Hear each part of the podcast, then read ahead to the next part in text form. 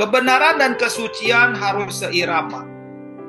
Kebenaran dan kesucian harus menjadi rel kereta api di mana berjalan sesuai sama panjang, seirama, nggak terpisah, dan itu akan membuat kita bisa mengikuti seperti yang bagian ayat 22-nya.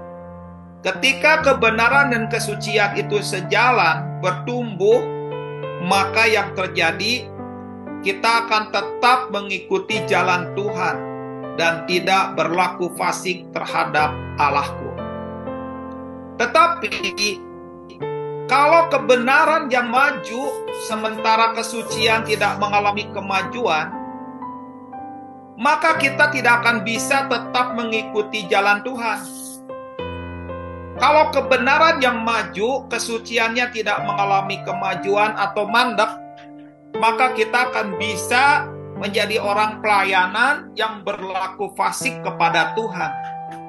Karena itu, kebenaran dan kesucian harus berjalan bersama, harus bertumbuh dua-duanya, harus mengalami pertumbuhan dan kemajuan. Jangan ada salah satu yang maju, tetapi yang lainnya mandek.